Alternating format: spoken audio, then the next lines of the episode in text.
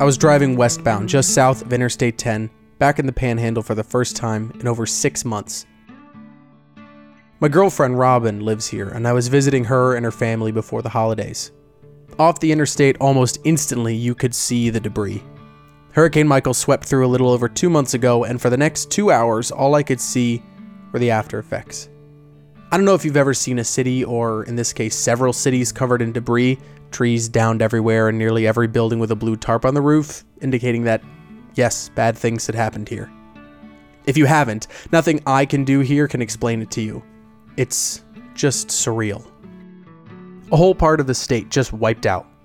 And yet, as I drove west for two more hours and I passed cities torn apart, something was evident. Life went on. Signs reading, yes, we're open, scattered through small businesses, and there were crews working on houses every few minutes or so, replacing shingles or clearing out a few fallen branches. 2018 could not take them down. Panama City remains. I'm Nick D'Alessandro, and this is Wait 5 Minutes, the Floridian podcast. It's the last show of 2018 and our 20th since we started in late July, and I'd like to tell you a few stories that highlight the kind of year we had. More specifically, I'd like to tell you about five cities, from the Panhandle to the Everglades. First, Panama City.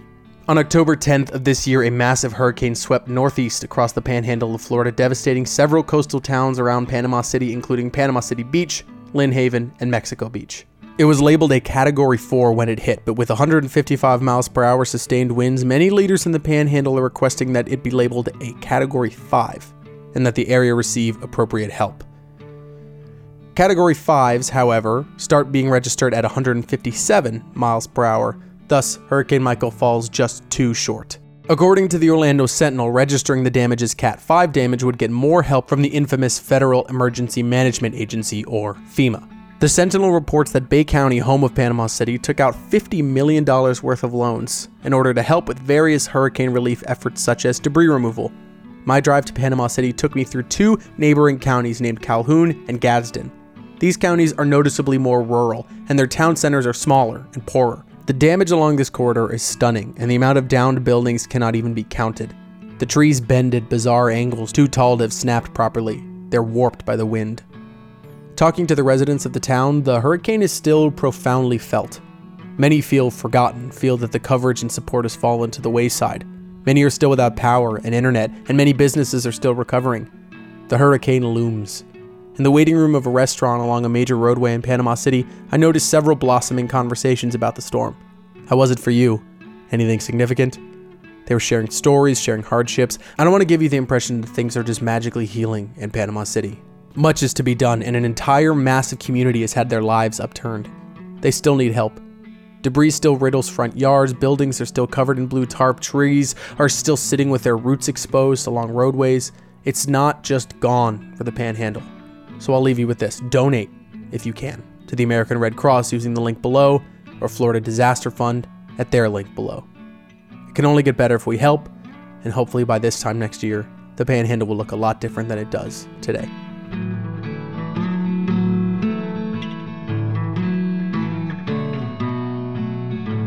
Now let's move south, way south, all the way south to the opposite end of the state in Florida's most famous city, Miami. Miami had a hard year. The suburb of Parkland faced tragedy when 17 people were killed by gunmen at Marjory Stoneman Douglas High School, including students. The survivors of the attack became prominent figures, joining the fight for gun control in the national spotlight. The city of Parkland and the school have faced scrutiny from opponents from the NRA to anchors from Fox News. Regardless, this fight for change bore some progress following the Marjory Stoneman Douglas High School Public Safety Act signed by former Governor Rick Scott that brought more restrictive gun laws and set up several ways to protect students on campuses. Scott was sued by the National Rifle Association, but the act stands.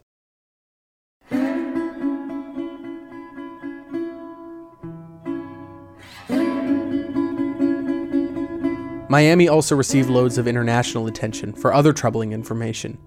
The impacts of climate change are felt every day and felt so intensely in our country from Hurricane Michael itself to the devastating fires in California. Miami is facing an unusual predicament the ticking clock to a potential flood. Whether or not this is an immediate threat seemed unclear, but the spotlight came after the United Nations released a report on climate change. It was incredibly dire and concerned many with its messages. Emissions have to be reduced significantly in the next 12 years, or the world will face catastrophic impacts, such as the world heating. Heating on the planet is an obvious concern for coastal cities as melting ice would raise the sea level. Southeast Florida is on the case, however, having formed the Southeast Florida Regional Climate Change Compact. This group combines efforts from Broward, Miami Dade, Monroe, and Palm Beach counties, and uses information from the National Oceanic Atmospheric Administration, the U.S. Army Corps of Engineers, and the UN's Intergovernmental Panel on Climate Change. It's a huge undertaking, and their predictions on sea level rise exists on scales. Year by year, they chose a range of how many inches the water will rise. 2060 is the big year for many, with some predicting this to be a bit of a doomsday year for Miami. The UN says the ocean will rise 14 inches by then, NOAA predicts 34, and the Army Corps gives 26. At max, that's less than 3 feet. For reference, scientists are saying that the last time we were this warm, the sea level was approximately 20 to 30 feet higher than the present. Just for reference. But some are optimistic. They believe that a change in the public consciousness is happening, and that many will turn to see how critical this is. Many call the rise inevitable due to the decades of fossil fuel damage we have already done to our planet, a consultant to this group named John Englander says, quote, if the world does reduce its energy emissions as a high priority, we can prevent sea level rise from becoming truly catastrophic. Miami is technically part of the sea, having been built on top of parts of the reclaimed Everglades, the brackish ecological behemoth that once made up most of the southern parts of our state. When the water rises, and it will rise, it's up to us. Or Rather, it's up to some key companies, as one report shares that just 100 companies have been contributing over 70% of the dangerous emissions for the past 30 years. So when I say it's on us, I really mean it's on them. I'll be visiting Miami next month in search of the famous environmentalist Marjory Stoneman Douglas and to tell you more about these changes to the ecosystem and how the sins of the past affect our future.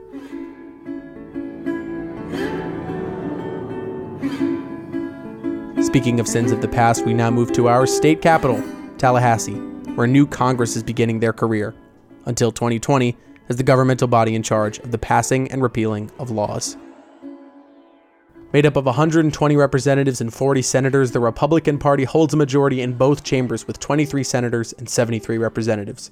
State congresspeople have term limits, fortunately, with a maximum of eight years in office for both positions. They meet in a 60 day session every year, starting in March.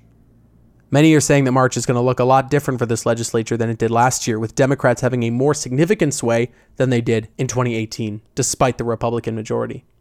This gathering of the session in March is significant for many reasons, one of which being a controversial statement that came from our new governor last week. Republican Ron DeSantis sparked controversy when he started insinuating that he would delay the recently passed Amendment 4 from going into effect. You'll remember that Amendment 4 would, quote, automatically restore the right to vote for people with prior felony convictions, except those convicted of murder or a felony sexual offense upon completion of their sentences, including prison, parole, and probation, unquote. This was passed with 5.2 million people voting in favor. Note the word automatic. While this is not necessarily an appropriate word as it didn't go into effect on November 6th, the amendment would go into effect on January 8th. Our new governor, has other ideas. DeSantis says that the aforementioned legislature should pass this amendment by implementing through legislature. This would delay the effect until at least March 5th, nearly five months after the approval of the amendment.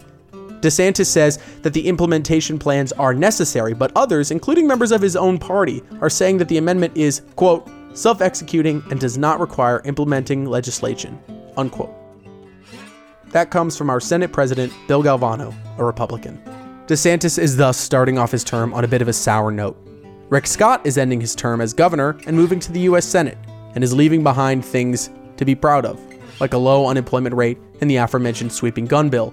His record on healthcare and the environment leave much to be desired, and that low unemployment rate does not take in low wage jobs, which is a significant percentage in our state. DeSantis has a huge legacy to follow, as Rick Scott was, for better or worse, one of our most significant governors. What comes next? It's hard to tell. Our 46th governor, DeSantis, will have to face many of the problems Scott left behind. including the most notable, most recent, most present beast, the algal bloom. You'll remember that this algae bloom started sweeping around the coast of the state earlier this year. It came after the algae reached overflowing levels in Lake Okeechobee, and with an out of date levee, the water had to be drained. This is a result of two major issues the first being a lack of funding for municipal water care, and the second being lobbying by the sugar industry to prevent usage of land that would dilute the algae. You've heard me talk about this several times, I'm sure, as I have comfortably decided that the sugar industry is my arch nemesis. I digress. Some funding has been sent our way from the federal government via Congress. It will provide increased funding for the communities affected by the blooms. Bill Nelson, the outgoing Democratic senator of 18 years and a Republican representative from Palm City named Brian Mast, supported this bill. Mast, in particular, places the blame on the lack of support from the federal government and adds, quote, "The government needs to stop prioritizing special interests over human health and put an end to the crisis once and for all." Unquote. This comes after many have become sick due to exposure, and some domesticated animals have actually died from the bloom. This does not include the countless wildlife washed up dead on our beaches and the economic impact from beaches being closed. It's the kind of thing that can leave a dent when your state relies on tourism as its prime industry. By the time summer rolls around and the heat affects our waters again, hopefully things will have changed. It would be nice to have one less thing to worry about around here. Speaking of change, I talk about that a lot on here. It's the central conceit of the show, after all, the idea that Florida has yet to solidify into one thing, its ideas and problems shifting and moving always. The show has been around for five months, not even half a year, and in just 20 episodes, so much has changed. In just researching this, so much has changed. So many of our issues and concerns have shifted. Some for the better, but honestly, most for the worst. In five months, it will be summer again, the moist heat creeping into our world yet again, Hopefully by June, things will look different, better, sunnier, because I'm not going to sugarcoat this anymore. We have so many problems right now. And as much as my optimism likes to remind me that things can change, so many things stay the same, as much as we try. Corrupt politics, apathy towards the environment, systemic racism, governmental prejudice, and that's just to name a few. Things that shake you to your core and you spend too long pondering them. I'm not going to sugarcoat them anymore. But instead of doing that tonight, I'll leave you with the words of Marjory Stoneman Douglas, a woman whose name re entered the American consciousness in the worst possible way. Instead of remembering her name through the tragedy, remember her name for this a quote about change from her book, The Everglades River of Grass. Where do you begin? Because when you think of it, history, the recorded time of the earth, and of man is in itself something like a river. To try to present it whole is to find oneself lost in the sense of continuing change. The source can be only the beginning in time and space, and the end is the future and the unknown. What we can know lies somewhere between, the course along which for a little while one proceeds. The changing life, the varying light, must somehow be fixed in a moment, clearly, from which one may look before and after and try to comprehend the wholeness. Unquote. Which brings me to our last city. I promised you five, here's the fifth. It's your city, wherever you live. Mine is Altamonte Springs, located right in the I 4 corridor in Seminole County. Take advice from Marjory, and as 2018 comes to a close, comprehend the wholeness. Beyond your room, beyond your house, your city, your county, your state, your country. Comprehend the wholeness of the river we are sitting in, and remember that all we know is somewhere between. And use what you know like a tool, the first brick. Build towards that unknowable future. You know what? Better yet, why not build it together? Until next time, I'm Nick D'Alessandro. The sources and songs in the description below. I'll keep this short. I'll be back next week with more every Friday, right here. Thank you for listening. Have a very, very happy new year. I know it's going to be a good one. This has been Wait 5 Minutes. Be good to yourself, be good to each other. And for your New Year's mm. resolution, I've got an easy one for you if you haven't picked one out yet. Why not drinking more water? I'll see you in 2019. Happy New Year.